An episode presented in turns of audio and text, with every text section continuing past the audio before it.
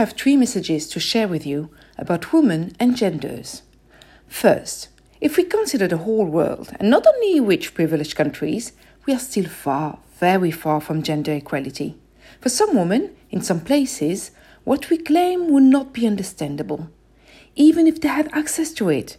When you're treated like a slave, when you can be executed for being raped, how could you possibly understand the fight for higher percentage of women in science? Don't get me wrong, I support all actions against all sort of discrimination. But my thought go first to these women. We should not forget them. It would be like betraying our own cause. Second, gender equality is important, but it's not good enough. We should fight for gender complementarity. We are not men. We are women.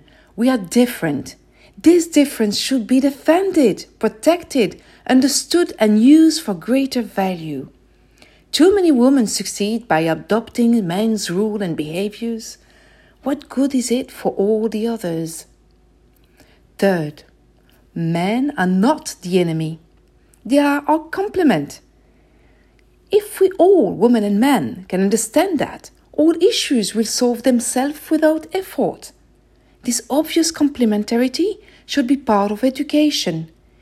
It should be planted and nurtured in all children's brains.